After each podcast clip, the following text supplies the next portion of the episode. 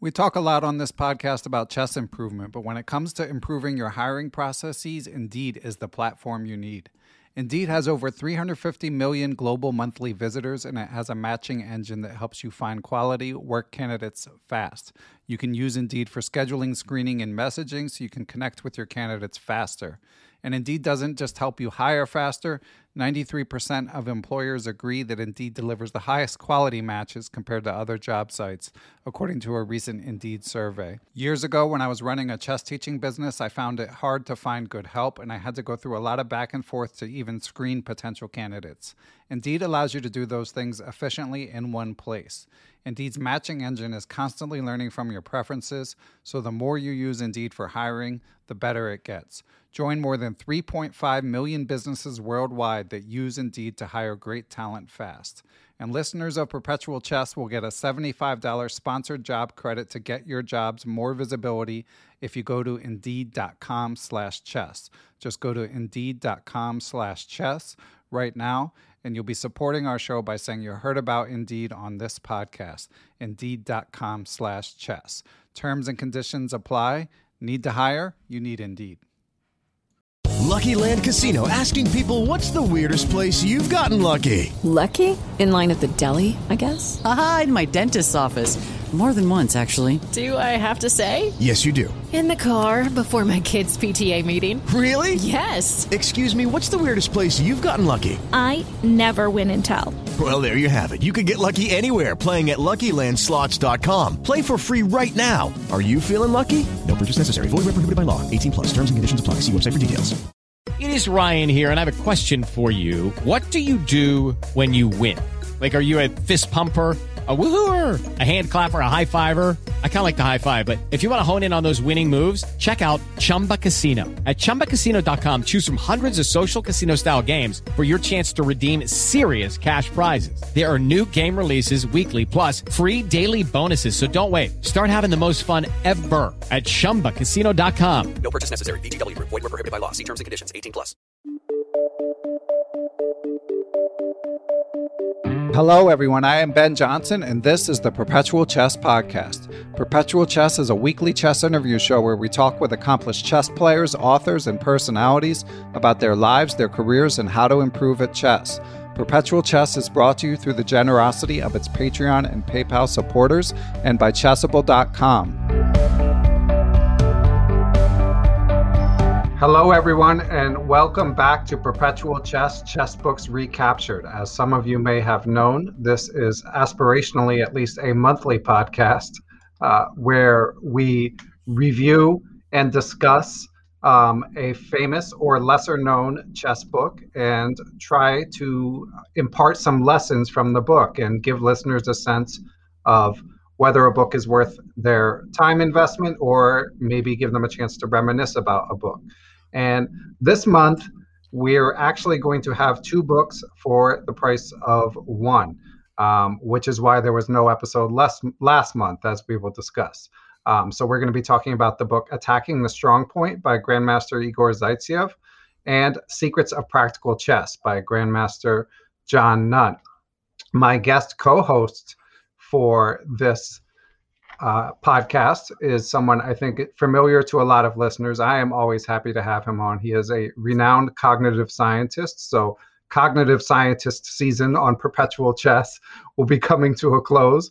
Um, uh, he is also a well-known author, uh, chess master, best known for co-authoring the book *The Invisible Gorilla*. He's been on the podcast on episodes 85 and 187 as a guest, and was a guest co-host for a prior book recap, Kotov's Think Like a Grandmaster. And now I am excited to welcome him back. Christopher Chabris, what is new, sir?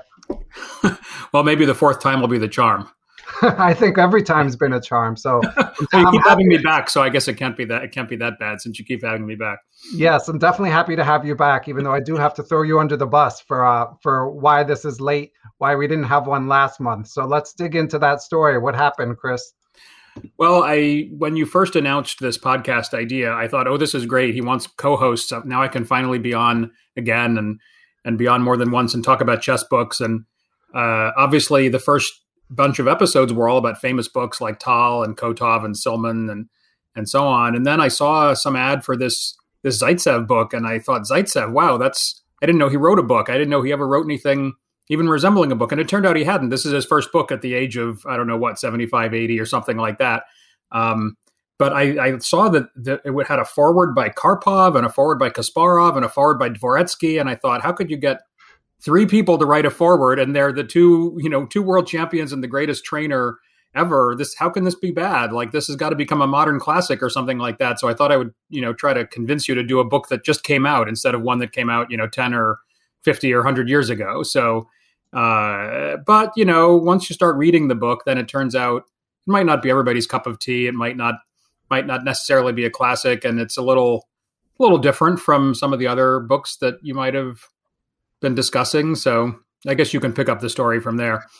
Yeah, yeah. So, um, so yeah, Igor Zaitsev, as you say, a legendary trainer, and so it turns out this book was originally published in Russian, I believe, in 2004. Um, and what happened was Russell Enterprises finally brought it to the English-speaking world in 2020. So it wasn't brand new. And actually, what it primarily is, as far as um, I've been able to determine, is a collection of essays of Grandmaster Zaitsev. He's um, obviously been well known as a player and a trainer over the years. He was the second to uh, world champion Anatoly Karpov for decades, um, and he's contributed to various Russian periodicals. And this um, this book is sort of a compilation of what he's written. Um, so, as you say, it sounded great to me, and I actually I wouldn't even rule out uh, reviewing a new book again in the future. But it did just turn out to this with this one. I have to say that as, as you know, I'm always always sort of feel like I'm on deadline with uh, reading these books, and this was the first one where I wasn't looking forward to reading it that much when the time came. And I have to say, I, I feel bad even saying that because the guy is a total legend. He's he's obviously a genius in chess, and I commend the publishers for for bringing this book out and making it available. And there there is some great material in there. Um, but for me, uh, this book um, it, it had a it has a very sort of dense and ornate writing style. Um, uh, Grandmaster Zaitsev has like a philosophical bent pretty clearly. Um, also, since it was translated from Russian, we don't know um, how how light a touch the translator had. You could say we don't know to what extent um, any um, density in the prose could be attributed to the translator as composed to the as compared to the writer. But in any event, once the the book um, start it started to to be clear to me at least that it wasn't a book I wanted to unequivocally recommend, then we decided to add another book. So, Chris, could you tell us a little bit about the other book? And then, of course, we will be discussing them both here uh, this evening or whenever you guys listen. Yeah, so we were chatting about what other book to to to work in, and it occurred to me that the subtitle of Zaitsev's book is "The Philosophy of Chess," and it really is kind of a philosophical book, I think, and and that's kind of what makes it so weird in a sense for practicing chess players and improving chess players and, and chess players of all kinds to, to look at because we don't read much philosophy of chess. But then when I thought what what book would go well with this, it really is a modern classic that I've been hoping to discuss at some point. It was Secrets of Practical Chess by John Nunn, which is practical chess, the opposite maybe of chess philosophy, or at least potentially the opposite of it, or a complement to it. And I think also John Nunn is very well known as a chess author as well as a competitive player. Um, whereas Zaitsev is known mainly as a trainer and as an opening analyst. So they almost have sort of mirror image chess reputations as well. I didn't even know Zaitsev had ever written anything until this this came out. Whereas Nunn's books are all over the place. You can find them in Barnes and Noble, even uh, in bookstores. Uh, and I think Secrets of Practical Chess by John Nunn is one of the most underrated books it's not that people don't like it; it's just that they never mention it. And it has been mentioned a few times on Perpetual Chess, but it's it's sort of um, I think like pound for pound, it's one of the most valuable and useful books ever written. I think it's you know overdue to be discussed. Yeah, it, I, and I was happy when you suggested it because it is a, it had been an omission in my catalog of books that I'd read. Um, it certainly it's been recommended a few times on the podcast by yourself, among others, and uh, when uh, when Fred Wilson um, interviewed Mark Dvoretsky. It's an interview that you can find on the Perpetual Chess feed. Mark Dvoretsky himself actually recommended Secrets of Practical Chess. Uh, this book was originally published, I believe, in 1998, and um, was has subsequently been updated. But so it was during Dvoretsky's life, and um, he was able to recommend it. Uh, none other than one of the other most esteemed trainers of all time, Grandmaster Jakob Aagaard, has also called it one of the top 10 books of the 20th century. So certainly when people praise it, um, they they there are those who know speak very highly of it, and I can certainly see why having read it. Um, so we'll get to both books, but I think we should start with attacking the strong point because there there is some fun stuff in there. Um, so uh, why don't we start by defining the title? I, I love the title. That's one thing I'll say for the book. So so Chris, um, could you give a little more context about that? I can try. I mean, I have to say that as you mentioned, Zaitsev's writing turned out to be a little harder to penetrate than I than I had hoped, based on the beautiful cover of the book and his reputation and so on. Um, so uh, there's a whole chat. One of the chapters of the book is is called "Attacking the Strong Point." It's kind of one of those books that takes its title from one of the chapters that's that's inside it. So you can tell it's like a book of essays or like a you know like books of short stories do that. So the whole book is not about attacking the strong point, but that is sort of the I think the one of the most striking things he writes about in the book. And I, in order to try to understand that, I did um, type up a couple of quotes. Um, and the first thing he says about it, and I'll go through these a, a couple in a row, I guess. Um, the first thing he says about it is study shows us that in practically every game, one side resorts directly, whether in the actual game or in calculations, to exploiting a very common strategic element, attacking the strong point. And um, right away, he's saying something that I don't really understand because I've never heard of this concept before. and, and, also, he says in practically every game this happens, right? So it's, it's been lying under our noses in like every game. In fact, I've been doing it even because in practically every game, one side resorts to this. So already he's sort of like trying to, you know, you know, invert our image of chess or like tell us there's been something going on that we don't really haven't even really understood. And um, I think we can we can ask people or once you read the book you can ask how much of this is really new or how much of it is sort of a different vocabulary for familiar ideas or something but here's here's what i think here i'll i'll tell you what i think he means by by the strong point so a point is any square on the board occupied by pawn structure or any square which pawn structure may occupy in one move so points are sort of like the, the places where pawns are or the places where they can get to and the strong point is a point of special strategic significance that are under the control of more than one piece so a strong point is like a square that you're like defending with two or three pieces. And you sort of, I think the reason why it's an interesting point is that this fact sort of causes you to not think that the other guy can go there. it's like a heavily defended place that you don't expect to be occupied by a piece. So when when there's like an interference sacrifice, you know, where you like put a piece, you know, like on a diagonal and a file at the same time, and it has to cut one of them off, and it's a beautiful combination. That I think is an example of occupying the strong point. It's like a place the opponent seemingly has under control, but surprisingly, putting something of your own there actually changes the game significantly. So I think that's kind of the way I would I would describe it. Um, which, if I'm if I'm correct, seems really interesting. But does it happen in every single game? I'm still, yeah, not, no still not so sure about that. Yeah, no, yeah, that that part I disagree with it, but I do remember him saying that. But yeah, and that was actually one of my favorite chapters, and that that comes, you know, maybe forty percent into the book or something like that um, because the chess there's a lot of language especially early on in the book and not as much chess but that that chapter about attacking the strong point has some striking examples of as you say it will be a position where like you know um, the, from the the Nimzovichian school of overprotecting a square a certain critical like a d5 pawn break or something might be protected three times but then he finds these positions where you play the move and all three captures fail to some tactical um, trick. So that kind of tactic is generally very striking. But as you say, certainly not common in my games, or or if those tactics do present themselves, then then I must be missing them. Um, so I, I enjoyed that chapter. He also late in the book, and this also sort of um, speaks to it being a collection of essays. Late in the book, there's a sort of biographical chapter about his time as a as one of Karpov's seconds. Um, I mean, like the lead second, I guess you could say. Um, he says, I had a 20 year period of working as the chief second in seven world championship finals, and that's not even counting 12 candidates matches and Olympiads and et cetera, et cetera. So to me, as a chess his, history enthusiast, that's kind of like, that's kind of what I want to read about most, even though he is, he was, as you say, a renowned opening theoretician, but you know, in the age of the engine. Oh, and uh, listeners, of course, you may recommend recognize his name from the Zaitsev variation of uh, of the Ruy Lopez, and his name pops up in a few other openings.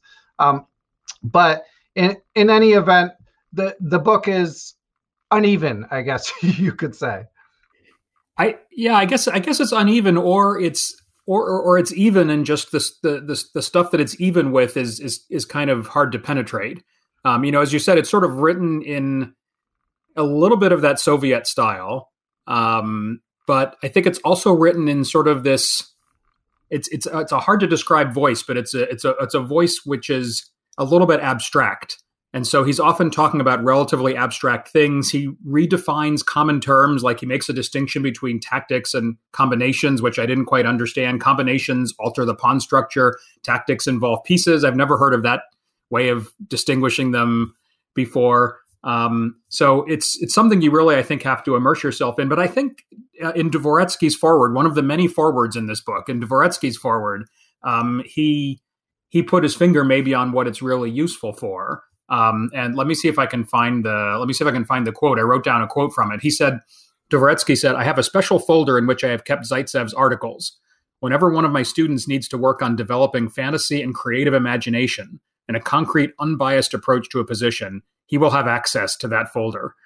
It's like the classic, like Dvoretsky, like secret stash. You know, you imagine like there's right. there's a like a he pushes the bookcase in, you know, and the bookcase slides in, you know, and then there's this room with the Zaitsev articles and you know his his database of chess positions. And I think he sort of makes the point that it's sort of one of those things. This book, which is a collection of articles, it makes you think differently. Um, and maybe that's just a good spur to imagination and creativity if you're sort of getting bored with your game or you know chess is not that exciting anymore or you feel like you've been reading a lot of similar stuff you know with same kinds of books and so on read this and you'll be reading something different and it'll be really interesting i think. It's not the only book like that but i think it's one of it's one of the more recent ones. It's not like full of engine lines you know and and just evaluations and so on. It's it's got all kinds of concepts in it. Um, and it's kind of interesting to me that it's from a guy who was known mostly for opening novelties there are so many important opening novelties that he played, or sorry, that he discovered, often which were played by Karpov or someone like that, that um, are now sort of main lines, you know, or have been, you know, become part of like what many, many great players and, and ordinary players have played. So it's kind of surprising to see such a philosophical, abstract work from someone you would think would be all about concrete opening analysis or something. Yeah, although they do describe like some of those sort of what you what I always pictured as, and you know this this book does nothing to disabuse disabuse the sort of picture of uh, these old school Soviet grandmasters like huddling together for days and studying like various positions and various openings. Um, so before we move on to the next book, I, I want to read a few sample quotes and and leave you guys with a few improvement takeaways. But first, we're going to take a break and hear from our friends at Chessable. As always, Perpetual Chess is proud to be brought to you in part by Chessable.com. Chessable is a chess learning website that utilizes its Move Trainer technology to help you learn and remember opening lines, tactical patterns, and endgames. It is endorsed by GM Magnus Carlsen and features courses from IM John Bartholomew, Sam Shankland, Wesley So, and so many others. Chessable has over 100,000 members and features hundreds of courses both for free and for purchase. So if you haven't checked it out yet, please go to chessable.com and take a look around. Back to the interview. Okay, and we are back, and we are going to continue to discuss uh, attacking the strong point. One thing I should mention uh, to to the book's credit, it is available in uh, Kindle, which is how I read it, and Chris, I believe, read it on Forward Chess. So easy to get, which is always nice, and easy to consume in a variety of fashions. Um, for listeners who haven't seen the book, which I think will be a lot of you, since it is relatively new to the English language. Um, we did want to reflect a little more and give a few sample quotes that I think are not necessarily like the highlights, but just to give you a sense of uh, of what I mean about the writing style. So here's one quote where he says, "What do we really know about this thing called chess? Every time we start thinking about it generally as a philosophical subject, it manages to seduce us right from the start with its entertaining playing side. but is not just because of this temptation that this whole unchanging world of pure abstractions, with its inner laws, of which chess is a part, remains surprising and mysterious, and from the start is only open to human reason. So I don't even know, I don't know exactly what he said there. I don't I don't know about you. You've got a PhD from Harvard, Chris. Maybe you can help me here. Yeah, it's in psychology, not philosophy, though. okay. Psychology broke off from philosophy about 150 years ago, and there's a reason for that. Um, well, I think that's a great quote to sort of illustrate maybe some of his approach, because, or at least to, to illustrate the contrast with with Nunn's book um, in a way because you know that's that's all as far as I, I, think like Nunn would say that's all gobbledygook you know like it's it's not meaningless or anything like that but i'm not sure he would even believe in a philosophy of chess.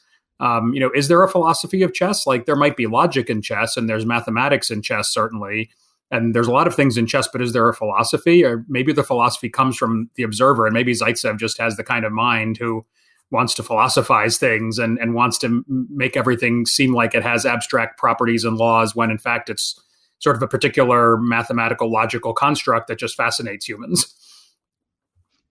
Yeah yeah it's um it's tough to say. Um and another thing we should mention is uh, again even though i'm i'm not a huge fan of the book it's not like i would unequivocally deter anyone from reading it the the high points are very high on this book. Um, but I should also mention, I feel like it's for fairly advanced players, and I think that's also basically true of uh, the Nunn book. I mean, the Nunn book, I think um, probably, I think both books um, are best suited for for listeners around 1800 on up. Um, and Chris, I don't know if you agree with that. And for anyone listening, rated below that, next month we'll be sure to to do a book that um, is um, uh, that more players can benefit from but i still think that you guys can can pick up some things from the highlights of the book and uh, get a little chess culture. But do you agree with those uh, rating estimates chris? Yeah i would say so. Maybe even a little higher for maybe even a little higher for the zaitsev book. Um, but it's not you know don't get the impression that it's it's just endless you know murky prose. It's actually full of examples and variations and so on much like any other book. There are lengthy sections of prose and then there's sort of some lengthy examples. And the examples are really interesting because nowadays we always complain about books when they reprint the classic positions in games you know that have been in books for decades or something like that. And we always praise books where we say oh the author created a tactics book and you've never seen any of the positions before because they're all from the last two years.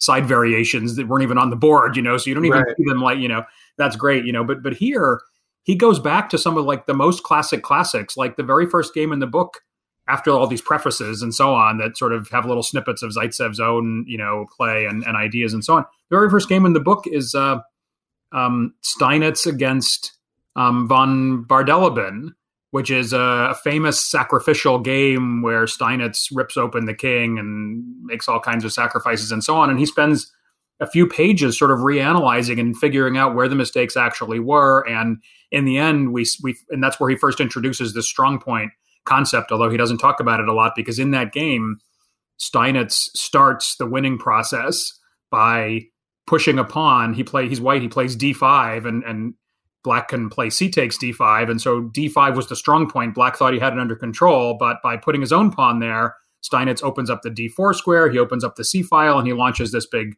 combinational um, attack. And that's not the only one of these classic games. There are classic end games like Capablanca Tartakower, which is a famous rook and pawn end game that's been shown many times. And he's reanalyzed that and found new stuff about that. So there's there's a lot of great chess in here if you even just ignored the philosophy and yeah.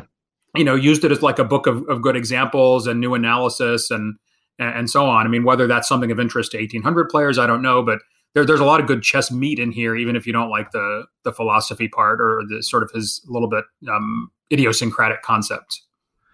Yeah, and that's actually the camp I was in, and I'm often in the opposite. I mean, I generally am a sucker for the the chess prose. I'm, you know, I'm a big fan of uh, Jonathan Rowson, as uh, familiar listeners know, um, and and I, I enjoy listening to or reading uh, authors wax philosophical about chess and you know impart advice without necessarily overwhelming you with variations. But in this case the chess was so fresh that i enjoyed it. And like you the the capablanca tartakower ending um, in particular struck a chord. It's a very famous endgame so i'd seen it before but the amount of analysis that he put into it and the fresh perspective he brought i thought was pretty worthwhile. And just you know in sections like that his his love and obsession for the game really really shines through. I mean, you can really see like again, you get this image of the just day after day studying, trying to get to the the truth of a position, um, which gets to another thing he mentions in the book, and of course, um, uh, Grandmaster John Nunn also has had a, a great interest in chess computers, but um, Zaitsev not so much a fan of uh, chess computers. He said uh, after 40, he's talking about a certain position, and he says after 45 years, he's he finally got to look at a position that was 45 years prior. I managed to bring up this position on my computer, and I was once again amazed at how human play so fundamentally differs from the computer, um, which is definitely a theme in uh, in John Nunn's book as well. Um, even though, as you say, it's philosophical as opposed to practical. Yeah, it's. I guess it, it all relates in some ways also to the question of how to use computers to understand and analyze chess and just looking at what the engine i think people have a tendency to look at what the engine say is the best move or the top three moves or whatever and sort of think that anything worse than that is inferior or a mistake or something. But i mean that can change a lot depending on how deeply you search and different engines disagree you know about positions and and so on. So it's not like there's some oracle there that's you know that's telling us the t- telling us the truth and what the engine says is a good move might not be a great practical move right against human beings. And engines have a ways to go before they sort of really start i think giving us really good recommendations for human play all the time. They still do often right? Like of course don't don't hang pieces that the engines are going to take you know for no compensation and so on right? Like um but uh i think maybe sometimes we do still tend to take them a little bit too seriously without thinking too much yeah, I think so for sure, and I think that's true at at the the elite level, at the professional level. Um, but I think a lot of authors lose sight of uh, the how how the extent to which it's way more true at the club level. Um, the extent to which when you know when you play your last book move, like the the fact the the the degree to which the game shifts from a uh, sort of mathematical to psychological struggle is uh, is hard to underestimate. But even at the at the top levels, I mean, um, the the psychology and the trends of the game play play a big part. Yeah, and I, it, not to get ahead of ourselves, but uh, Nunn's book has a great example of when even a world champion didn't use the engine correctly. I don't know if you remember the one I'm talking about, but I want to mention it when when when we get there. So it's not as though all the great players are you know have, have always been perfect at using computers either. Yeah, yeah, and and uh, you'll have to refresh my memory a little more when we get there. But before we do, Chris, is there anything else um to you'd like to add about attacking the strong point? Um, yeah, I mean it's it's I think it's really anyone interested in chess history, modern chess history, Russian slash Soviet chess. Um, it's a really good book for uh, anyone like that, even if they're not necessarily interested in improvement. Um, I know you sort of have a focus on improvement and so on, but I think it, it's a great book for anyone interested in chess culture, as we as we say, because Zaitsev was one of the most important people in like the development of chess theory behind the scenes. Um, all of his best moves, in the sense, were played by other people. Yeah, or at least his most famous moves, his his moves that sort of, in a way, had the most influence on how other people played, were were played by other people. Um, and the book is filled with stuff about him as well as by him. So there's that autobiographical essay at the end. There are also these reflections that were, I think, prepared for like a tribute to him when he turned 70 or something like that um, by a lot of interesting people. There's like two or three different articles by Karpov about him yeah. in the book. You know, it's um, so there's all kinds of great stuff in there. Like even if you you know, even again, if the philosophy sort of, uh, you know, turns you off, there's a lot of great stuff in there. And oh, a selection of his own games appears in the back, sort of just pops up randomly as an appendix, you know, of his mm-hmm.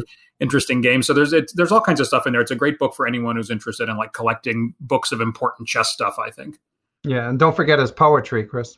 Well, I, I was trying to forget his poetry a little bit. I have to say because I, I figured I better read the poems before you know before we talk about this book because that's pretty unique aspect of this book. So I read the poems and then I, I the poems were the least impressive aspect of the book. I guess I, I guess I would say. Um, yeah, again, could have been lost in translation, but but yeah, they didn't they didn't uh, strike me either. And and yeah, I mean, when Karpov sort of um, uh, uh, raves about uh, Grandmaster Zaitsev. He mentions he's a family man, a worldly man, lots of different interests, lover of poetry as he demonstrates, and so on and so forth. Um, and and the what you mentioned about um, him being him deciding to be a second, I did want to share one more quote. And by a second, we mean he was primarily going to assist Karpov. That uh, there, there, he describes a point where he decided he's no longer even going to try to compete. Um, and he says, uh, legendary chess player David Bronstein said to him at the time when he was evaluating the decision, said, "From this day forward, you will have to be prepared always to be in the shadows. Like the moon, you will only shine by reflected light." So, just a very poetic quote from Bronstein to Zaitsev, and stuff like that. I, I, as like a Sosonko fan, I can read stuff like that all day. Um, that's uh, Grandmaster Genna Sosonko, well-known author. Um, so yes, I could have gone with a little more of that, like less ornate prose, little more just to like straight memories and stories, or more chess. But but the philosophical stuff, it, it wasn't for me. But again, still, uh, still I, I, agree with you that this place has a book uh, has a place on the bookshelf for any hardcore chess fans listening. Yeah, I, I, I, almost wish someone write a whole biography of him, just a whole chess biography. There are more and more biographies of sort of lesser known players coming out these days um, from publishers like um, I don't know Elk and Ruby and and um, people like that. And I, I don't know if you picked this up, but there was one more thing, last thing I wanted to read. Kuzmin, a great player, you know, by himself. Um, he wrote one of the many tributes in here to Zaitsev, and he said, Igor Arkadyevich Zaitsev is a man of deep beliefs. His faith is something you can feel in his actions and his attitude toward life and in the atmosphere with which he surrounds himself. And that I, already a grown man, saw the need to undergo the baptismal rite is in great part a result of the influence of this unique person. Like he seems like quite a character. He was getting people to convert right, um, yeah. you know, as adults or something like that. And meanwhile, he's discovering all the best opening novelties and writing these articles and training and so on. And meanwhile, he's converting, you know, he's converting the non-religious or something like that as well. So it seems like quite a character you'd like to know more, you know, even more about maybe if you're if you're interested in chess personalities. Yeah, yeah, it's a good point. I wonder if he speaks English. I might I might need to try to track him down. I'm sure I'm sure he speaks some, but would be a fascinating person to interview. Yeah. Um, Okay, so we're going to pivot to primarily discussing secrets of practical chess, but first, uh, let's take another break and hear from our friends at Aimchess.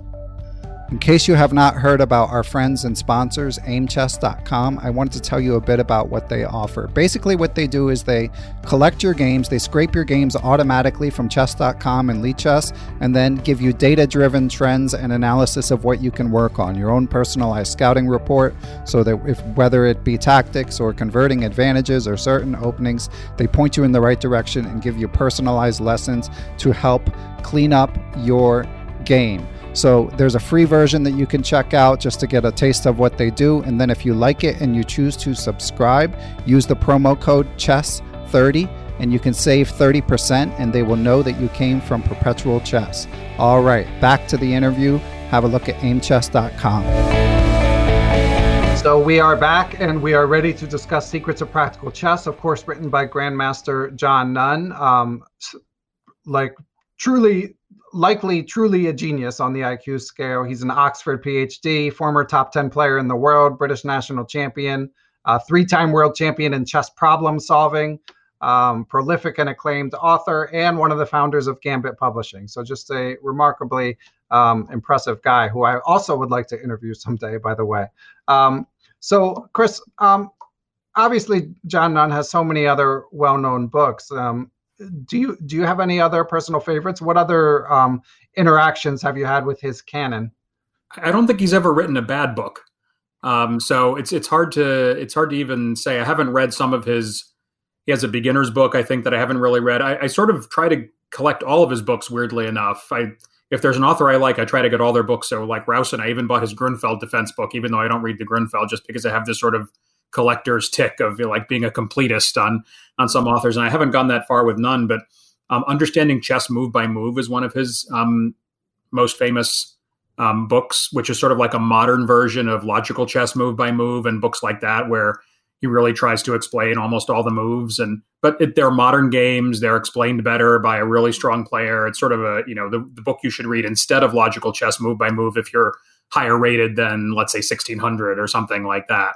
Um, and then he also has um, Secrets of Grandmaster Play, which was the book that I think was really sort of like a breakthrough, where um, he deeply analyzed uh, 24, I think, or a very small number of his own games, but basically explained every move and sort of pioneered that approach to his own games. And it's now it's it's there's a new edition called Secrets of Grandmaster Chess, I think, but Secrets of Grandmaster Play was one of the great books. And even opening books, he he sort of revolutionized opening books in some ways. He wrote this book called Beating the Sicilian, which was one of the first really serious repertoire books. So he gives like a line against every black Sicilian variation.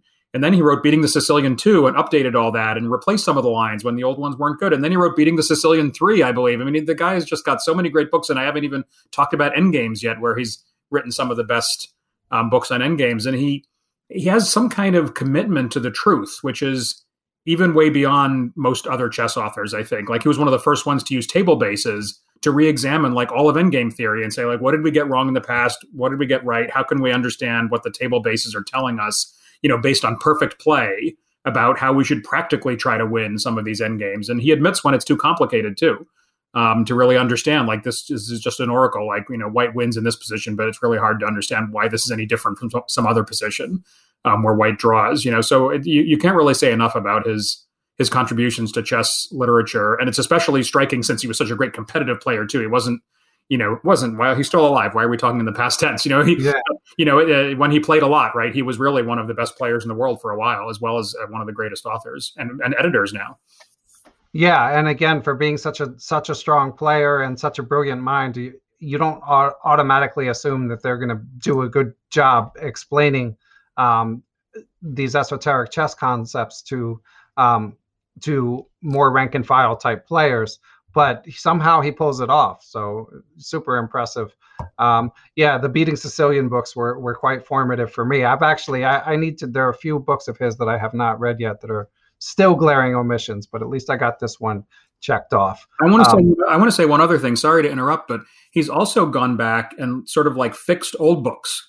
Um, and I'm not sure he gets enough credit for this, but if you buy uh, like Paul Keres' greatest games collection um, for Batsford, I think maybe not for Gambit, for but for Batsford when he was still involved with Batsford Publishers, he fixed all the mistakes in um, Keres' greatest games and then added some games from the end of Keres' career that Keres never like actually put in his own collection or something like that. So he goes back to older books and and makes them better. And he goes back to his old his own books and makes them better. So we read the new enlarged edition of Secrets of Practical Chess that came out 10 years after the first one.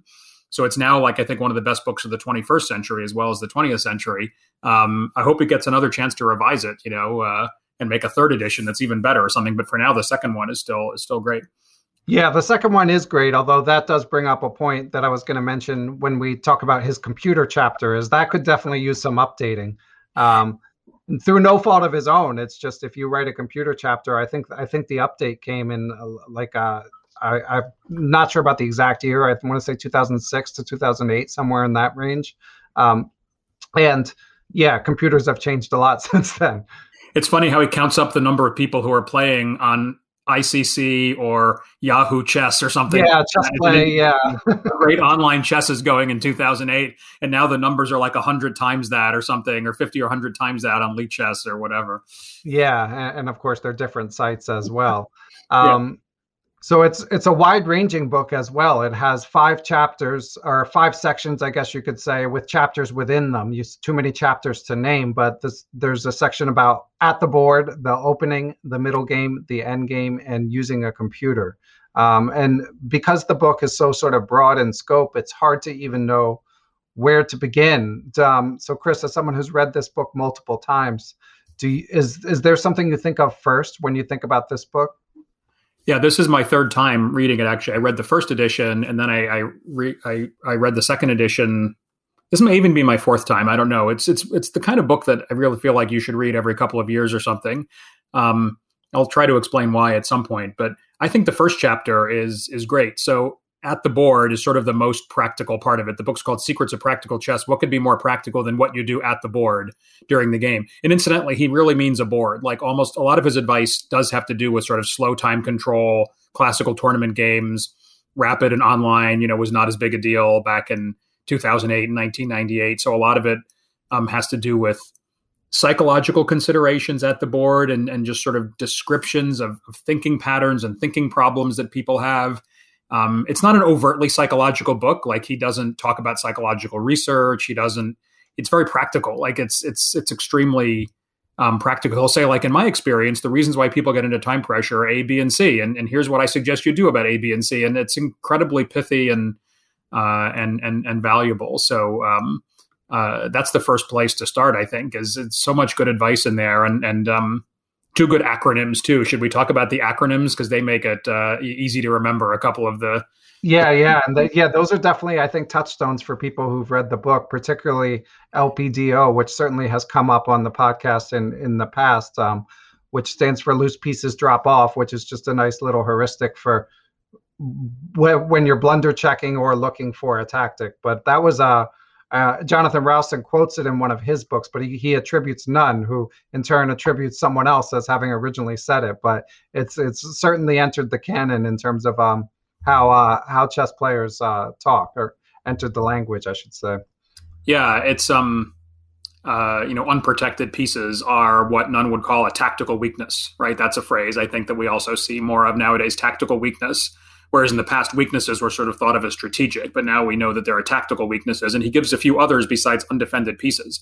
But undefended pieces even show up as causes of losing games by world champions.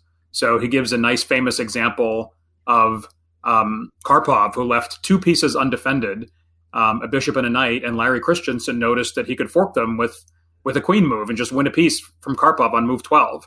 Um, and, and then in, in Wijk aan Zee, like a, a, month ago or something like that, two months ago, um, Esipenko, I believe, beat Carlsen in a, a, celebrated game. And that was because Carlsen had a rook on h8 undefended in the Sicilian and it was exposed on the long diagonal. And Esipenko played a little tactic in the center and played some move like Queen C3, forking, or could have played Queen C3, forking a knight on C6 and a rook on H8, and wound up winning a pawn or two and, instead of a, a whole piece. So this is not like beginner stuff. Like these are the elements of combinations and tactics and calculation, you know, that, that even strong players can occasionally miss. So it's it's he really draws our attention to like the most fundamentally important things in this book. I think that's why you should reread it every so often. It's like reminding you of like the basics and the things that you might not think about enough, you know, the, the really most important things to know and to think about at the board.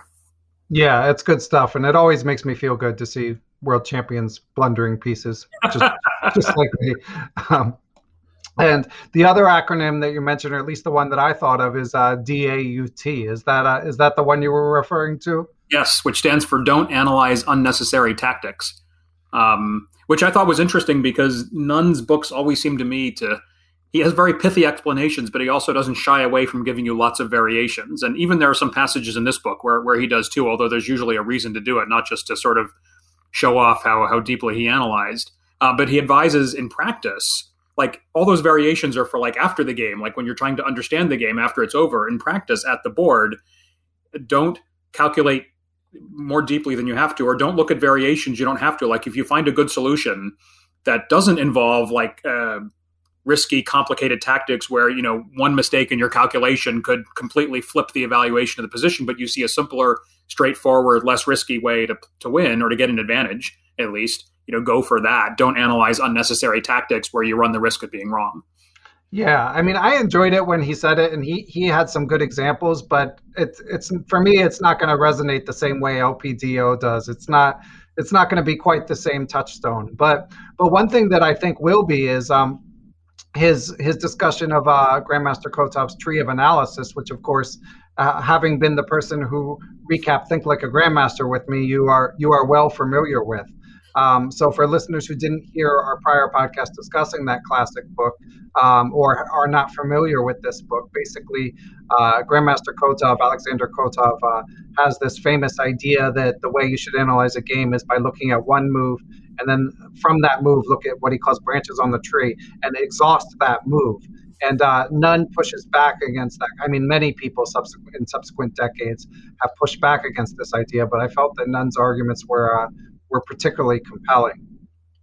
Almost everyone has pushed back against that idea since Kotov wrote it. It's almost as though he wrote it, you know, in order to start a conversation and get everybody to realize that it couldn't possibly be right, unless you're stockfish or something. Right. And then you can implement, you know, Kotov's, you know, uh, tree of analysis, like in the way it was maybe maybe intended. But Nunn, yeah, Nunn makes a lot of good points, and one of the most important ones I think is um, often you don't figure out what the right candidate moves are in a position until you've started analyzing one or two of the moves. And then suddenly you realize that you know, oh, if only my knight were over here instead in this variation, like then he couldn't defend this way, you know. So then you start looking, oh, what if I put the knight there first, you know, and you sort of you you you don't you have to go back and forth, you know, in some way, you know, between these different branches because you'll learn something from one branch that then makes the other branch look different. And of course, this can get us into like a never-ending, you know, cycle. So um, fortunately, Nunn has some practical advice for for how not to just spend forever for, forever analyzing, but um, he does open up with the criticism of, of Kotov and sort of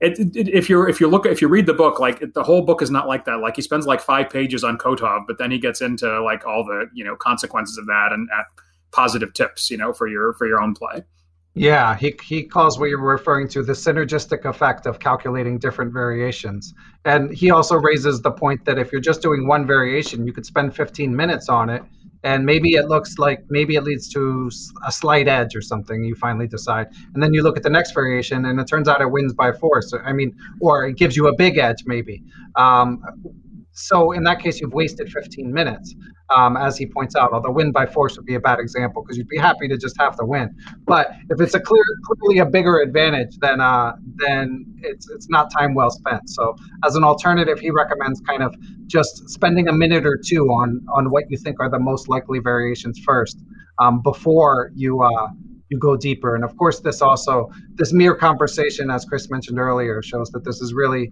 similar to um, to when I was discussing the Jonathan Rowson uh, book with David Franklin. Um, it's a, a, lot of it is about tournament chess. Um, it's there aren't there isn't that much overlap with uh, with the online variants. Yeah, he he says um, he says I've observed that.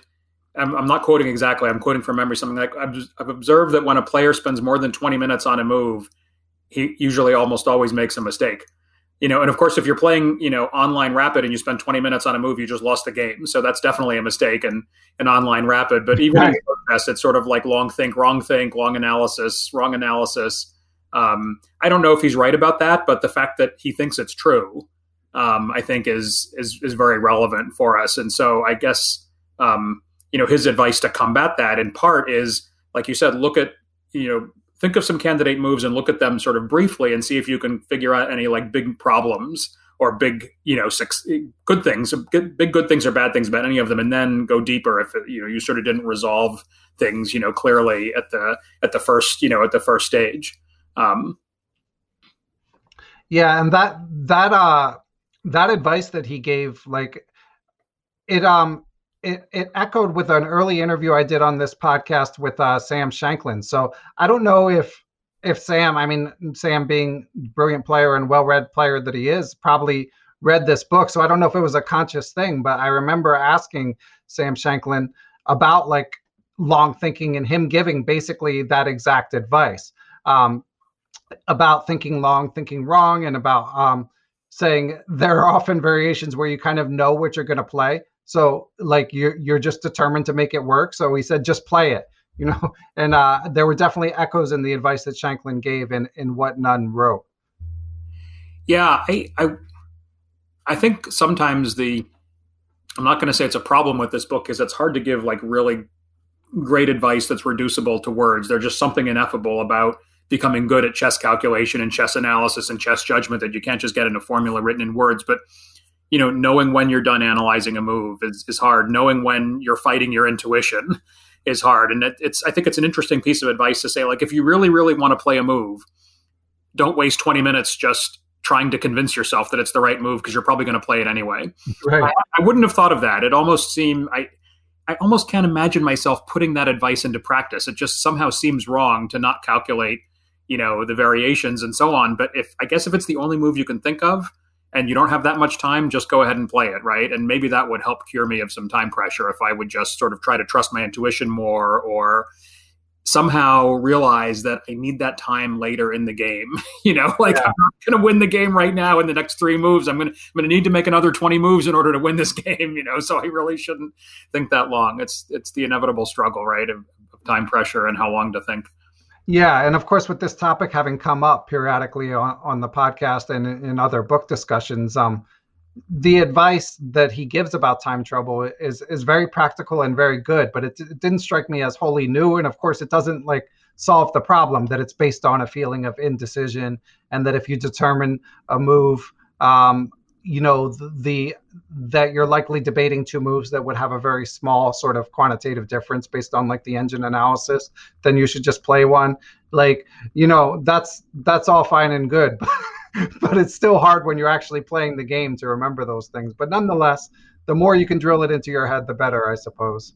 I, I think um like I, I started I, I when i was rereading this for this conversation i saw so many of these good tips here that i really wanted to make up like a one page cheat sheet, not to actually cheat because you're not allowed to have notes at the board or during the game or, or whatever, but to try to like refresh my memory of before a game. Like maybe there are, for example, very good studies in in um, cognitive science and so on that show that the more similar two things are, the lar- longer it takes you to choose one or the other, right? And he makes exactly that point in, in chess, right? The more similar two moves are, the more similar the evaluations of the resulting positions. Like you're going to keep on churning in order to try to convince yourself one is better than another, but it paradoxically that's like the most wasted time of all. Um, unless you're, of course, in, in, unless we know after the fact that it's like a critical moment and like one move won and one move lost, but most of the time, you know, you're probably literally better off flipping a coin. Um, yeah. So like, don't bring a coin to the board and start flipping it though. Like that might annoy your that might annoy your opponent, or maybe even be against the rules. You might not be allowed to use a randomizing device uh, in chess like you are in poker. Yeah, but but it, it, probably would be a good idea. It's a, it's a good point. And I, I, like the cheat sheet idea too. Just like cram a few uh, practical ideas into your head before you sit down to play. Um, there were also like I, I liked uh, when he talks about types of overlooked moves, like he gives them a name, um, like a hesitation move, a switchback, a collinear. He has his own language. I mean, or not his own language, but he he brings these terms to the chess board, the chess world that are not super easy to explain on a podcast, I would say.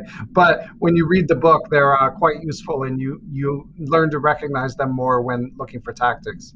Well, I've got to mention the collinear moves because I think that's that that that's a great one. That's when, for example, a rook is opposed to another rook on an open file, and our mind is sort of drawn to the idea of capturing the other rook, um, but rarely to moving our rook closer to the opponent's rook without actually capturing it.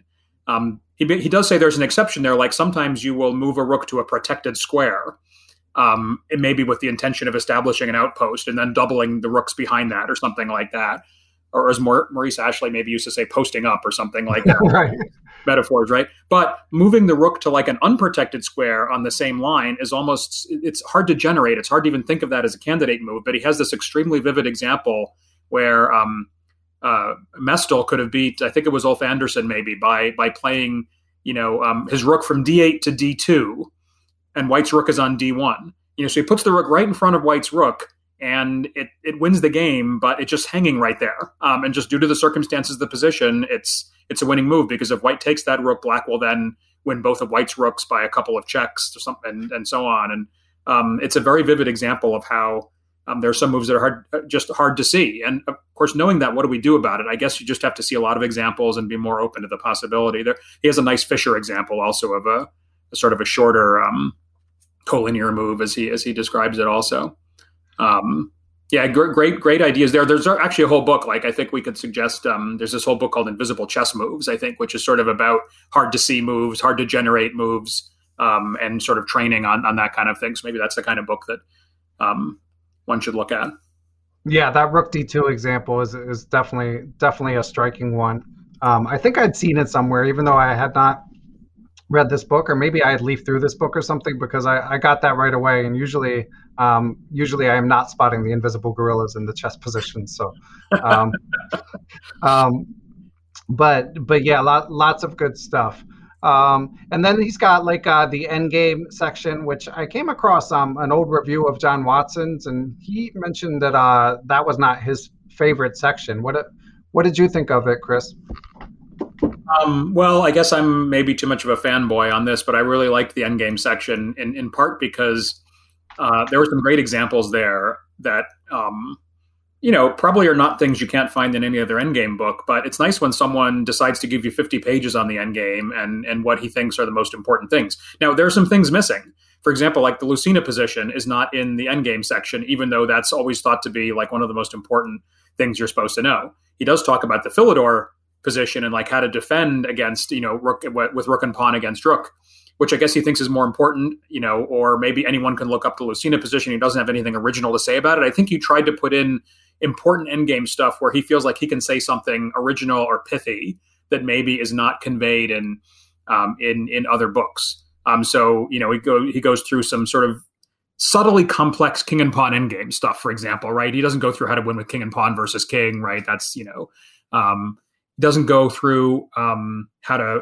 play rook versus pawn, which is a sort of important, you know, kind of endgame too. But he does go through a, a bunch of stuff that maybe he thinks is overlooked or underappreciated or not well understood. He even says like some grandmasters don't fully understand the most important concepts in king and pawn endgames, which again makes me feel better about you know, kind of like the grandmaster's missing tactical weaknesses, right? You know, makes me feel a little bit better.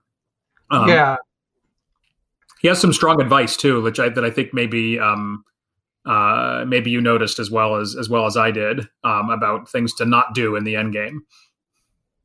Yeah, like the uh, count the the counting moves in a pawn race and um, uh, like learning corresponding squares lots of uh lots of things that you you read as like strong recommendations in other books that he says basically isn't the proper way to think about it um circling back to sort of the criticism about the the end game section i think i come down somewhere in the middle because i mean watson uh, was rather tepid in his criticism as well but i also read some some online reviews and stuff like that and uh I think it gets to what you're saying about like the, the Lucena and the Philidor. Like it, it's um mildly scattered the selection of positions. I think um, wh- what he selects, but the positions that he does select are are so um, are so instructive that to me it's I, am still happy to have it in there, but I can see how um, some people might might think it doesn't fit in that much with uh, the general framework, and and I'm not sure um,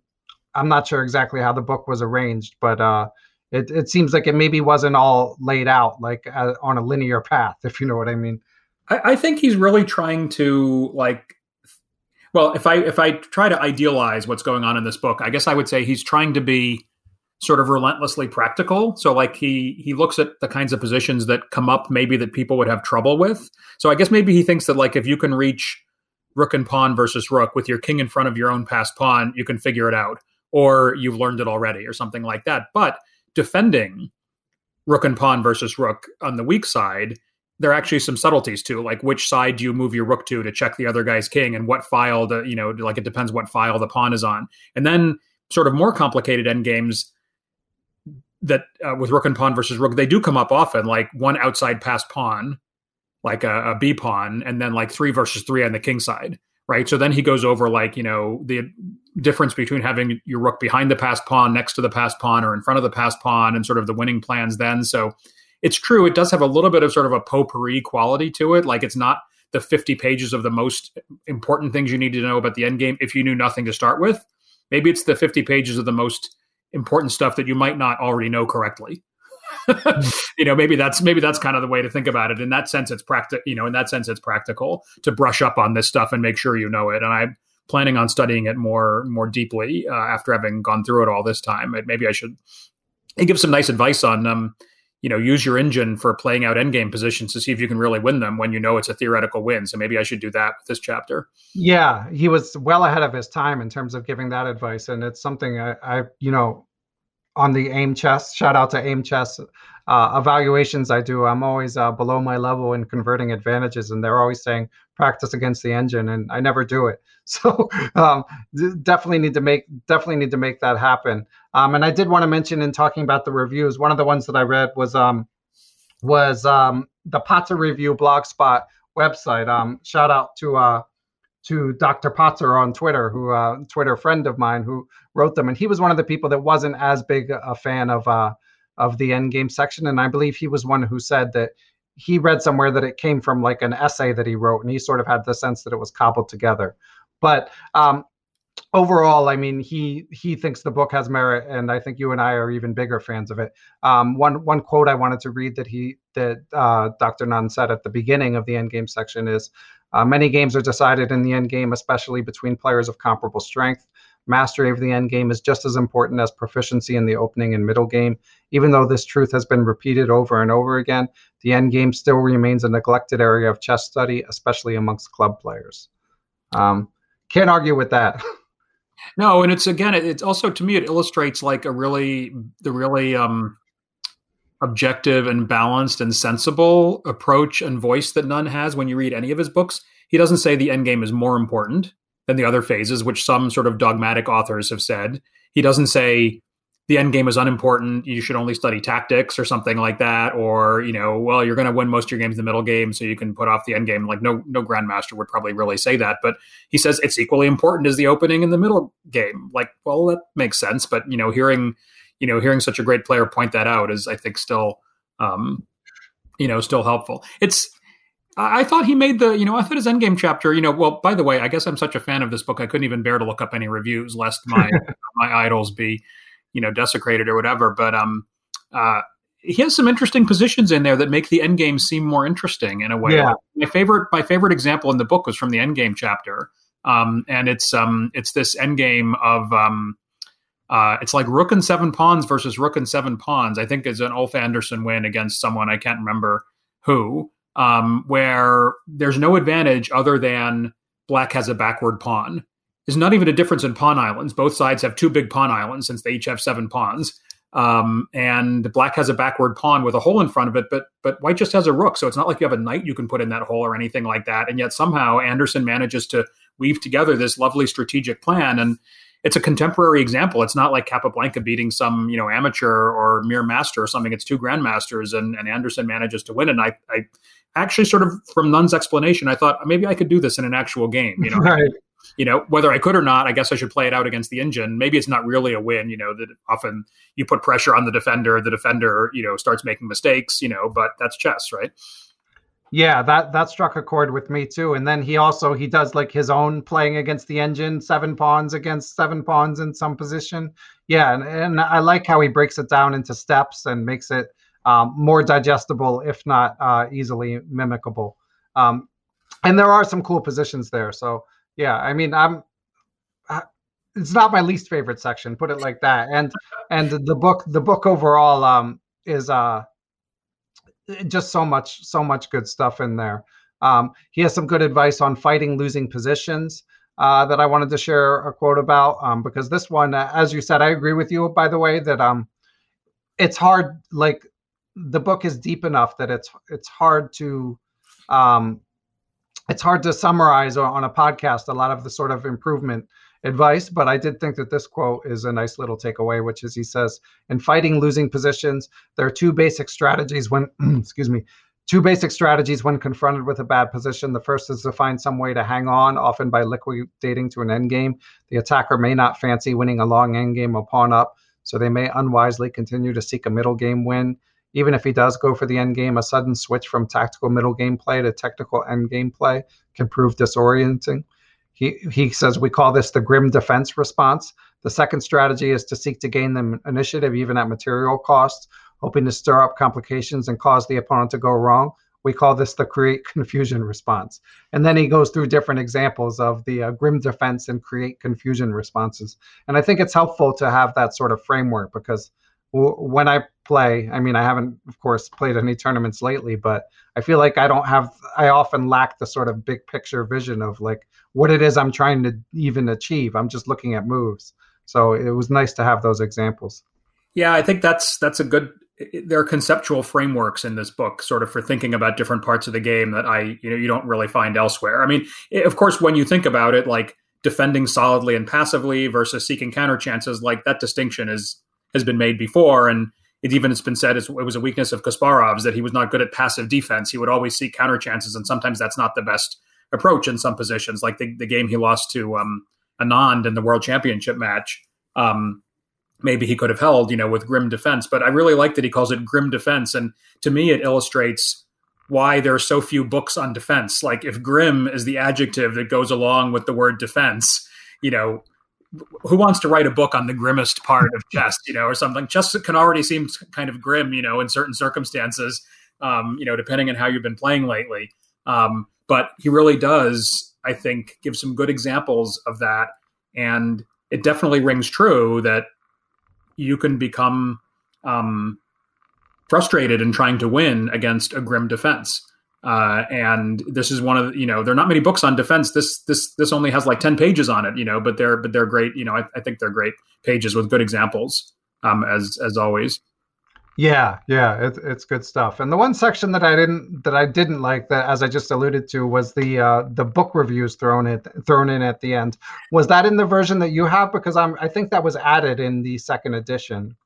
I have the second edition. I, I mistakenly um, I've pruned my book collection many times, and sometimes I get rid of old editions of books that have that have new editions. So I I, I can't compare, but it is in my second edition, um, you know, paperback uh, copy, um, as well as the uh, the Gambit chess app, which is the exact same thing almost as Forward Chess, except for all the Gambit books. And um, I I, you know, I used to edit a chess journal and I used to write book reviews. I still do sometimes and so on, although not of technical chess books. So I really appreciate a good review and a reviewer who's willing to actually point out the mistakes that people make. Um, and uh, of course, nobody likes having their own mistakes pointed out, but he makes a lot of um, good points about chess literature in that in that chapter. I'm not sure how practical they are yeah you know, maybe one of the less practical parts of the book except in, in to the extent that it's a very important practical skill to like find good chess literature and good sources and he does make the point that there's a vast range of quality of chess books or at least there was in 1998 and 2008 maybe engine checking and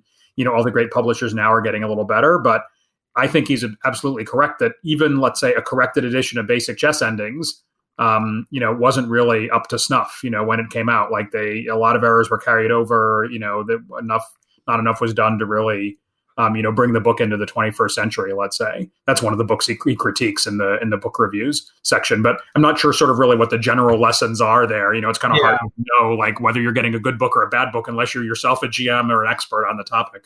Yeah. So Reuben Fine's basic chess endings, and then um, Michael De La Maza's Rapid Chess Improvement, which of course Neil Bruce and I um, also discussed are the the two main books that he reviews. Yeah, and the, there is this sort of cobbled together sense. I think in that section in particular, um, it, it's it seems a little out of place, and and he he really kind of takes a hatchet to uh, De La Maza's uh, rapid chess improvement. I think most of his criticisms are quite valid. Um, so I don't have an objection to the criticisms in that respect. It was more just like uh, you know it kind of put me in a different frame of mind than just like enjoying reading this chess book, feeling like I'm improving, and then all of a sudden there's just like this takedown. Um, whether whether the takedown was deserved or not, it still felt a little out of place to me.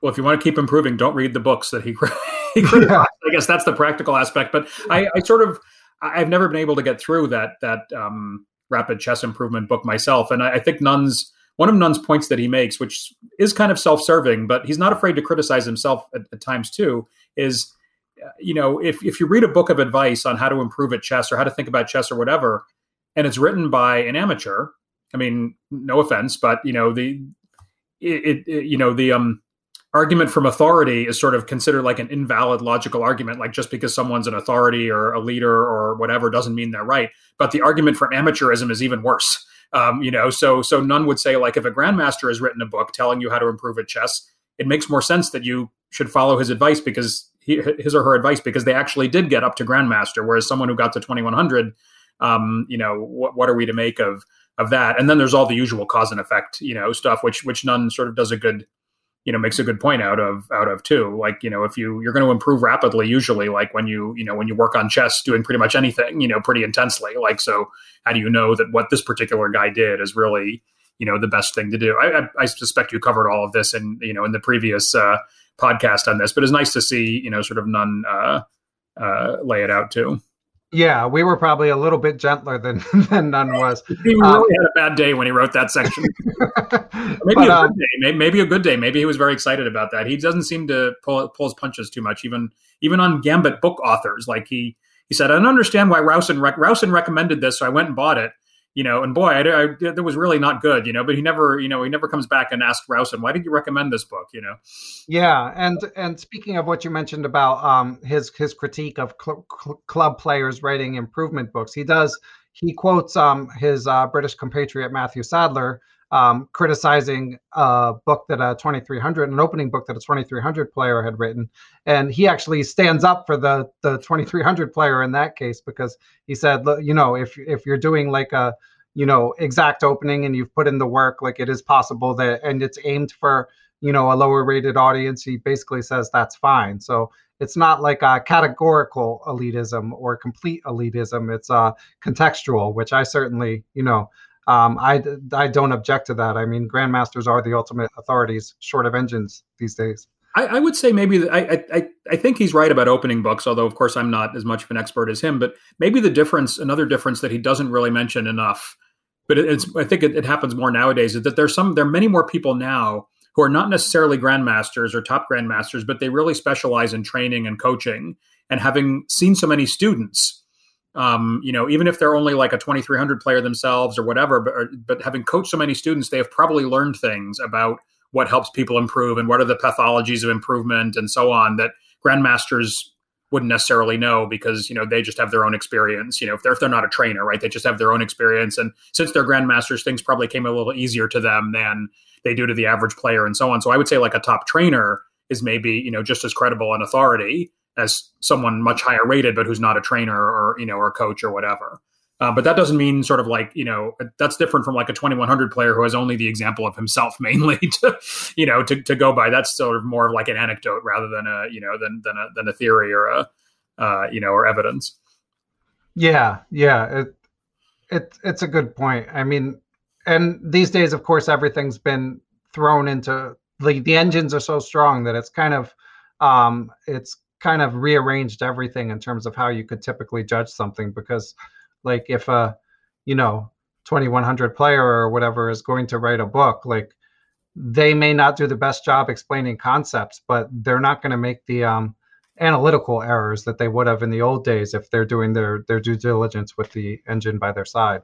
I, I think there are some like relatively low rated players at least over the board who write really good opening books and the name that comes to mind is is Nikolaos Ntirlis. I'm not sure how you pronounce it, but he's written a number of quality chess opening books that I keep going back to over and over again. And I think he's a correspondence player who, and correspondence players are some of like the pros at understanding how to use engines and how to interpret, you know, when they're right and when they're wrong, you know, and which engines to pay attention to and so on. And he's like really super at it. And I don't know what, I don't even know if he's 2000 over the board, you know, maybe 2200. I don't know. But uh, I, I think he's definitely right that openings are an area where you can achieve like, you know, a lot of expertise and ability to write well without necessarily being a grandmaster yourself.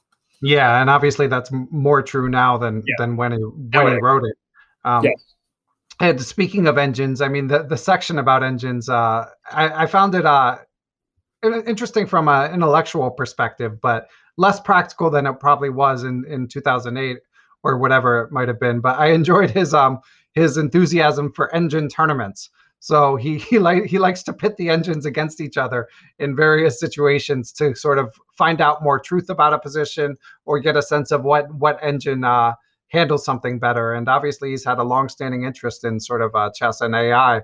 So I would love to see like even though that section itself was update uh, outdated, I would love to see like an updated version of uh, John Nunn's like thoughts about like uh, engine his own personal engine competitions. I, I like that section quite a bit, and I'd forgotten about engine tournaments. I'm only reminded of it when I read this book.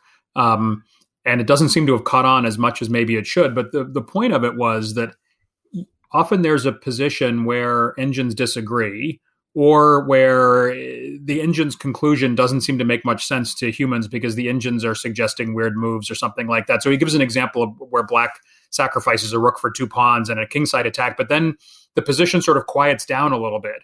And, you know, it's one of those sort of very unclear positions where the question is like, can black develop the attack before white can defend? And it could be many, many moves off, right? So just one ordinary engine evaluation is, is not going to necessarily tell you what the outcome is. And the point of the engine tournament is sort of um, not necessarily just to see which engine does best or whatever, but to sort of see what would be likely to happen in a human game. So if the evaluation is, you know, 0.3, but black wins 80% of the engine games, that sort of suggests that in a practical sense, there's more scope for white to go wrong, you know, than than for black, and maybe white can hold it, you know, with perfect play, right? But black has more chances to win. The corresponding equivalent nowadays is Monte Carlo tree search and engines like Leela, where you know that kind of play out concept is built into the way they evaluate positions. And so they will tell you something like, you know, this is a 62% winning chance, you know, whereas that one is a 70% or something like that. But I think there's still room for for engine tournaments to to to happen because still some of the engines come up with quite different in, in certain positions. Some of the engines disagree quite a bit. Um, so then it can be interesting, you know, to play them out, especially at fast time controls. Maybe so you can play a lot of games like Monte Carlo it yourself. You know. Yeah, yeah. Leela and Stockfish don't they don't they don't see eye to eye on a lot of things. So yeah, even though Stockfish now has sort of like absorbed some of Leela's biological uniqueness as like the Borg, you know. Um, uh, but still, yeah, there's some positions where you get a disagreement, and um, uh, you know, also like fast engine games are kind of interesting from a human point of view because when you don't give the engines a lot of time, right, they sort of make more mistakes, but maybe um, in ways that um, suggest interesting lines for humans, where you know humans might not be able to necessarily play that well um, either. So the engine, yeah, the whole engine chapter, by the way, is really interesting because it's like a time capsule. Of, like the top engines yeah. are and you know, there's no stockfish, there's no Leela, there's no Komodo, um, there's there's none of that. Um, but uh, uh, but still, like some of the things he mentions are still happening today. Like there's still some positions where it takes some engines surprisingly long period of time to figure out what's going on. Um, and and he one thing he says to do is um, play the first move of the combination right. and then see what happens because sometimes just entering one move will sort of you know reprioritize the the you know the candidate moves from the engine's point of view. So now it sort of catches on to the right line you know within you know a few seconds or you know or a minute whereas before it before it didn't. So some of the advice i think is still even practically valid. Yeah i've definitely had that experience where like you're you're checking you're checking an answer or something and it doesn't get it but then you put the move and it immediately knows it's right. Um, all right, Chris. So we need to wrap up, but first we're going to take one more break and hear from our friends at Chess Mood. Perpetual Chess is brought to you in part by chessmood.com. Here is what Chessmood offers it is a subscription based website that provides a comprehensive opening repertoires both for white and for black. They also have middle game and end game videos from their cast of professional Grandmaster trainers. They also have some free content that you can check out. Grandmaster Avetik Grigoryan, who's their founder, and you can hear on episode 192 of Perpetual Chess, as a blog where he writes about common challenges for tournament players that you can check out for free. And they also started offering free YouTube videos called Daily Lessons with the Grandmaster. So go to their website, check out what they have to offer, and be sure to subscribe to their YouTube as well. And let's get back to the interview. So we are back and ready to wrap up. So I guess, Chris, in summation, we just say uh, two thumbs up, right? Is there is there anything more to uh, to summarize? Uh, I don't know if I want to summarize much more, but um, yes, two thumbs up. Um, there are a couple of other points about um, Secrets of Practical Chess that that I especially liked. Um, it's one is it's very well written and concise and to the point. It's it's it's written in a practical voice as well. Like there's no philosophy in this book. It's relentlessly practical. Um, it sort of assumes that we're interested in winning chess games and you know, it's all advice on, on how to do that. It's there's not much aesthetic advice, how to enjoy chess more. No, it's really advice on on winning, but but purely by making good moves. Right? There's no sort of like offbeat weird psychology or anything. You know, that kind of stuff in here. Um, the examples are beautifully chosen. I think in most cases he has just the right amount of analysis. He doesn't indulge in like a lot of analysis for the sake of analysis. There's only one place in the book where he does that, where he's trying to show us how deep Grandmaster opening analysis ought to be, where he goes into the poison pawn variation of the Sicilian to 30 moves or something like that. I have to admit, I didn't play through that. Um, but uh, he contrasts it with an example of sort of learning an opening, which is much more strategic and conceptual in nature, also in the Sicilian defense, though, which was kind of interesting. And I think there are a lot of, I learned a lot about one of my own openings just by reading his 12 year old, you know, analysis um, uh, of it. Um, he's he's willing to criticize books by his own authors. So he points out like a bad mistake made by one of his own authors in analyzing a in, in analyzing a, a position in another book. And there are a lot. The other, the final thing I want to say is there are a lot of like Easter eggs, you know, throughout this book of of little nuggets of fact that you didn't necessarily know about. Like he, in an aside, in annotating um, a game, he says, "Well, this in this case, white wins two pawns and has three connected passed pawns on the king side, but in the queen endings, one um, one uh, you know advanced passed pawn can be worth you know, several other pawns can be worth as much as several other pawns. And yeah, I hadn't sort of thought about this. It's like a queen and a D pawn, you know, and then there's like a queen and f g and H pawns, you know, but the D pawn is sort of advanced a little more. And in queen and pawn endgames, you know, like counting the pawns doesn't really matter because the queen can sort of force through, you know, a pass pawn by itself. And if that can happen, then it sort of doesn't matter. There are a lot of examples um, like that of little nuggets of um, of information um, that you can you can pick up and, and and write down that you might not have thought of. Yeah, yeah, a lot of good stuff. Uh, I will definitely be returning to this book. Try to catch up with you since you've you've read it three times, and and uh, and what you say about uh, it being quite practical and sort of uh, concise. I that that does uh, to bring it back to Zaitsev. It, it is um, a, a, nice contrast to to the Zaitsev book. Um, so uh, each have their place in the chess world, but but if you're getting ready for a tournament, um, I would definitely prefer the Nunn book. But if you're just looking for some philosophical chess bedtime reading, then maybe Zaitsev is for you.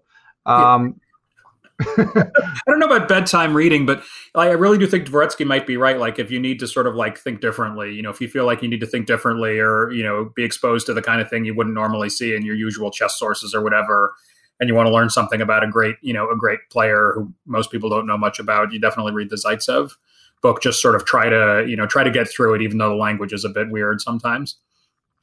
Yeah. Okay. Well, a good a good note to end on with the books. But Chris, before we let you go, anything else new in your chess household, whether it be with uh with your son or books that you're reading or anything else? Uh, well, let's see. With with my son, where he's been playing a lot um, lately, I'm i am sort of back to to giving him lessons myself, like, uh, and um, it's kind of interesting because like occasionally he'll point at the engine and say, "But but the engine agrees with me," you know, and I'll be right. trying to explain how well you might want to consider this move also, or maybe this is like way to think about the position or something like that. So he's definitely in the phase of using the engine as a weapon against his father in argument, um, you know, which is probably one of the stages of development of the young chess player or something like that, you know. Um, and I think I've even heard coaches talk about that, like you know they sometimes hate when the students turn the engine on during the lesson, right? Because it just sort of can can get in the way sometimes of thinking conceptually about what's going on, you know, and and, and pragmatically and making a more general point or something like that. Um, so yeah, he's he's still working on it. I'm working on it. I'm really looking forward to getting back to the over the board game because, like Rowson said, I think in one of in one of his in one of his books, like over the board chess, we get to really like escape into sort of pure thought for like five hours in a row, and it's like yeah experience there is that really lets you do that. Like it's, I was just thinking today, the only time I've ever turned off my phone for five consecutive hours is during an over the board chess tournament because you have to. Yeah. Uh, what a blessing, you know, to be able to do that every so often, you know, and and uh, and forget about everything else. So I'm I'm looking forward to that and and uh, seeing whether I've learned anything in the last 12 months. Yeah, not only do you is it the only place where you turn it off, but it's immersive enough where often you don't think about it. Whereas right. if whereas if I leave my phone in the other room for two minutes during the day, it's like I'm like shaking, you know, which is uh, doesn't doesn't speak highly of me, but it's the truth. But uh, you can you can pull it off at a chess tournament somehow. So for for any listeners who've made it this far and still haven't played a tournament, that's an, yet another reason that uh that you guys should try one once uh once it's finally safe. Yeah, um, you don't have to start with a five-hour game either. Like play in a tournament with like an hour-long game or something. Start with it. Start with an hour of no phone, you know, and then see if you can move up to two and three. And uh, but I, I, I, I really, I often thought that chess players would have an advantage in poker because they can actually pay attention for long stretches of time, whereas poker players stereotypically you would think would have a lot of trouble with that, and the casino doesn't really promote that. But I now think also that um, uh, chess players like older players might have a little bit of an advantage over the board compared to the kids because the older players I think might be able to concentrate for longer. Um, and also, I think players who've been playing chess for a long time over the board might have a little bit of advantage against newer players who've learned mostly like online, you know, on screens and so on. When it comes to sitting down at the board, they might have a little more stamina for that experience. And um, I think we talked about this maybe before, but I'm, I'm always surprised that there are some people who are rated so much higher online than over the board. And I think maybe it is truly because um, it's hard for them to concentrate a little bit like at the board without being able to look around at you know at other stuff and um, and and so on. So maybe I'll have a little bit of uh, this is maybe I'm just trying to you know deceive myself into thinking this. Maybe we'll have a little bit of an edge when we get back to over the board compared to compared to online. Well, we we need whatever we can get uh, exactly. yes. get older. Um, and, and uh, just just like two more things, Chris. So any any standout discoveries in your recent chess studies? I know you're always reading new books. Um, what's what's your regimen been like of late? Uh, well, I I've been I discovered uh, I discovered a couple of old books like um, you know I always knew that Laszlo Polgar had written that big thick paperback book that you can find in all the bookstores and everything five thousand positions, but most of them are mate in one or something like that. You know, so I was never really that interested in it. But then I discovered that he's he's wrote like two even bigger books of middle game and end game positions, and they're full of interesting stuff. Like the middle game book. I don't know if you've ever seen these things, but they're they're kind of like encyclopedia of chess openings or chess middle games volumes. They've got almost no text, and what text there is, it's in like six different languages, like Russian, Hungarian, English. Oh, wow and so on. And um, they're grouped by theme, and he's got themes in there that you don't see in any other books. Like he has, um, you know, um, he has like a whole section of positional queen sacrifices or something like that. Like when did you ever see a collection of positional queen sacrifices before? Um, and he has a whole, you know, uh, a section of like rook, you know, like trapping rooks or something like that. I mean, it's, it's like these uh, plus all the usual ones like discovered attack, you know, and, and all the, you know, all the usual ones, but also many like positional themes like pawn breakthroughs, you know, or something like that, or um, you know, outposts. So it's a really like I think it would be a great resource if I were if I were like a full time coach or teacher, especially of um, and the positions are at all kinds of levels. So there's some easy ones and then and then some hard ones. Will probably slightly more geared for advanced players. But these are like these are hardcover books that are out of print. I think they came out in Hungary in like the 90s or something like that. Um, but I found a guy in Europe and um, bought bought them from him and. Uh, you know, had to put up with the slow U.S. mail delivery during oh, COVID to get yeah. them all the way over from Italy. You know, but it's the kind of stuff that like someone who you know is into chess books, you know, might be um, might be interested in. But there, there's so much good stuff coming out now. Like I'm really looking forward to some of the the quality chess books that are coming out. Like um, like Jan Markos wrote that book called Under the Surface, which won some awards, and I really liked it. It's kind of like also a book of chess essays, but more practical than than um, more practical than uh, than Zaitsev. But now he's got a new book coming out with David Navara, yeah, uh, I saw that. David Navara that I think you know like has got to be very interesting, and and um, they've got a Michael Adams book coming out too. I would love to see hear what Michael Adams thinks about you know how to play how to play chess and and how you know his his greatest games and so on. And Short is coming out with a book too. You know, there's all kinds of stuff. Everybody's got time to write books now. It's great. Yeah, yeah, it's amazing. We just got to find the time to read them. Yeah, exactly. Um, so good stuff. So Chris, I forgot to ask you in advance, but I believe last time you were on, we made a small donation uh, to um, to Michael Regan's uh, chess in uh, the DC area. Michael, who tournament director, who of course has been on the podcast. Um, do you want to do that again, or do you want to get back to me later? I didn't uh, didn't prep you for this. I, I, didn't think about it either, but you know, he has not been like it, he runs these tournaments with increment time controls, which I really like. And I did notice that after he had been doing it for a while, some other organizers have started doing it too. So, like the U.S. tournament over the board tournament scene, such as it was before March of last year, has I think been gradually shifting, at least in time control wise, towards um, what's easier for us old people to deal with, like having a 30 second increment.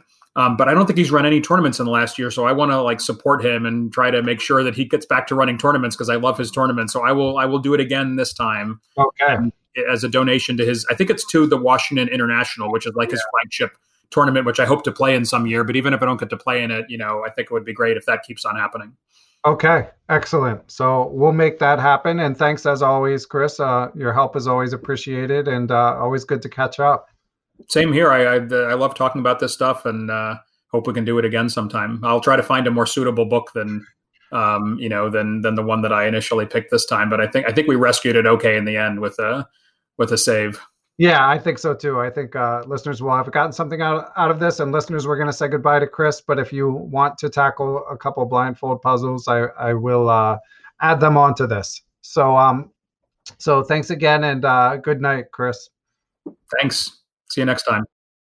Hey guys, we are back with a couple blindfold puzzles for you. These are going to be from the beginning of the game. The first one is the OG chess player Giovanni Del Greco playing his old nemesis NN. Not known, no name, whoever it was. He played him a lot, or her. So, what I'm going to do is read the moves in order, and then if you would like to see it, it written, you can check it in the show notes, and then there'll be a link to a diagram with the answer. So Greco's playing white. Here we go.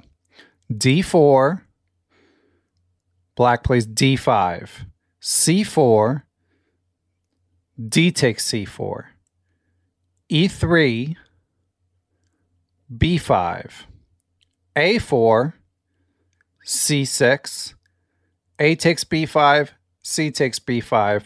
What move did Greco then play to make his opponent resign? And I'll read the moves again a little bit faster this time. d4, d5, c4, d takes c4, e3, b5, a4, c6, a takes b5, c takes b5, and it's white to move and win. And that's it for number one. Number two is an opening trap. Let's see if you all can get this. d4, knight f6, c4, e5, d takes e5, knight to e4, knight f3, d6, e takes d6, bishop takes d6, g3 question mark question mark, and now it is black to play and win material. I'll read you the sequence again. This one's a bit harder than the first. It's not just one move as it was in the first.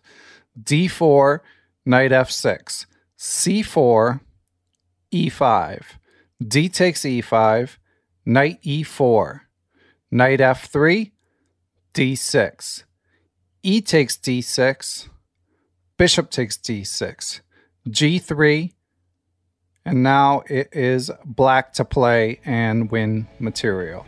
Thanks for listening, everyone. I will catch you all soon. Big shout out to Matthew Passy, my producer, been helping us for over four years. Much appreciated as always. I also would like to thank everyone who helped spread the word about the show, whether it be by word of mouth or a positive review on a podcast platform. I can't even keep track of all the platforms anymore, but every review is appreciated. I also wanted to remind you guys you are always welcome to follow me or Perpetual Chess on social media. On Twitter, I'm at Beneficial1. That's where I'm most active. We also have the Perpetual Chess Facebook group where we post every episode, and sometimes the guests chime in to continue the conversation. The Perpetual Chess Instagram page is unretired. Follow us at Perpetual Chess where we post weekly clips. If you would like to email me, the easiest way is ben at perpetualchesspod.com. Also, of course, want to thank our sponsors, Chessable.com and ChessAim and ChessMood. Thanks for helping the cause, guys. Much appreciated and great products that I'm proud to be affiliated with. Last but not least, of course, I want to thank all of our Patreon and PayPal supporters. I would like to give extra special thanks to the following people and entities Chessable.com, David Lazarus of LazmanChess.com, Quality Chess Books, the Capital City Chess Club, the Abysmal Depths of Chess blog, Adapta Interactive Web Designs and Services, the Apprentice Twitch channel, Andrew Alharji, Andrew Bach, Aniti Deer, Austin Clough, Benjamin Porto, Bill Sigler, Kathy Carr, Chad Oliver, the Charlotte Chess Center, the Chess Central's Chess Blog, Chessmood.com, Chris Flanagan, Chris Lott, Dan O'Hanlon, Daniel He, Danny Davidson, David Schreiber, IM Dimitri Schneider, IM Eric Rosen, Eric Tam, Ewan Richardson, Farhan Thawar, Faraz Sawaf, Gary Foreman, Glenn Downing, Greg Harst, IM Greg Shahade, Gregory Galuk, Guven Manet, James Holyhead, James Kennedy, Jeff Martinson, Jens Green, Jeremy Nielsen, John Jernigan, John Rockefeller, John Cromarty, John MacArthur, Kelly Palmer, Kevin O'Callahan,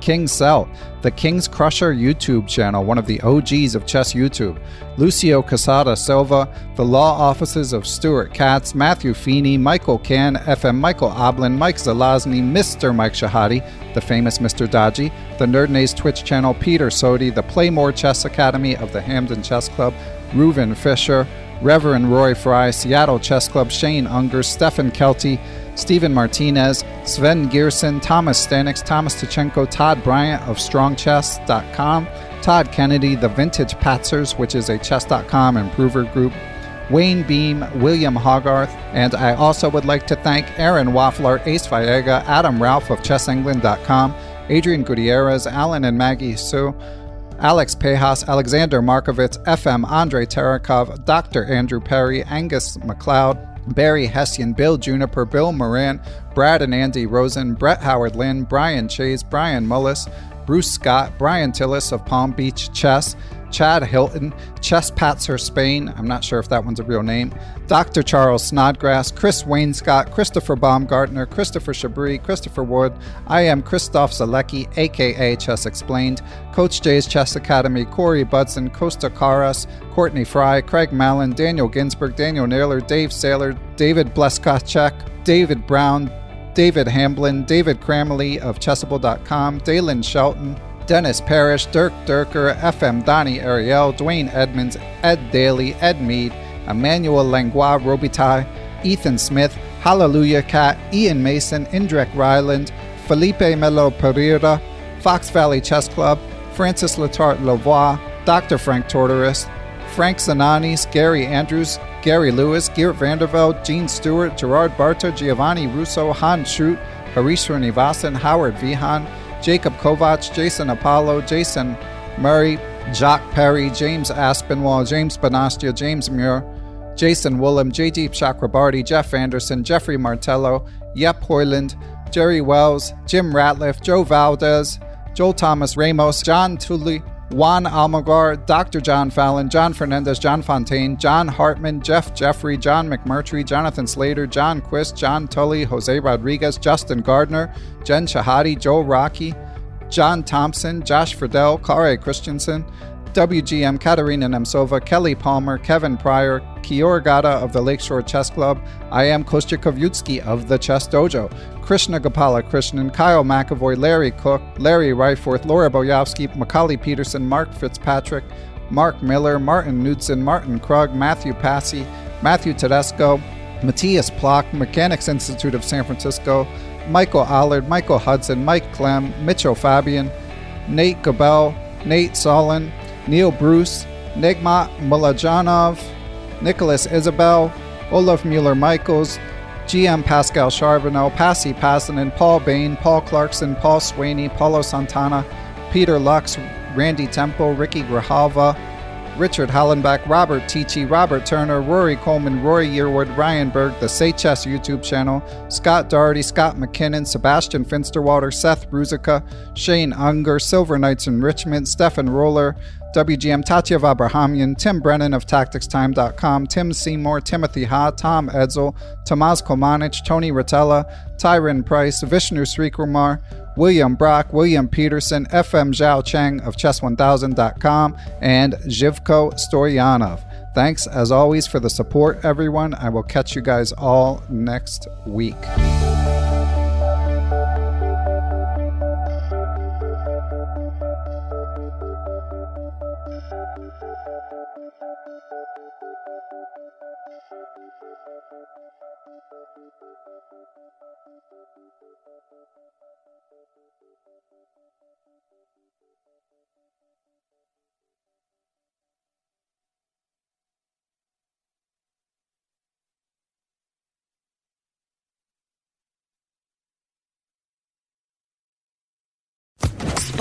Sports Social Podcast Network. With Lucky Land slots, you can get lucky just about anywhere. Dearly beloved, we are gathered here today to. Has anyone seen the bride and groom? Sorry, sorry, we're here. We were getting lucky in the limo and we lost track of time. No, Lucky Land Casino, with cash prizes that add up quicker than a guest registry. In that case, I pronounce you lucky. Play for free at LuckyLandSlots.com. Daily bonuses are waiting. No purchase necessary. Void where prohibited by law. 18 plus. Terms and conditions apply. See website for details.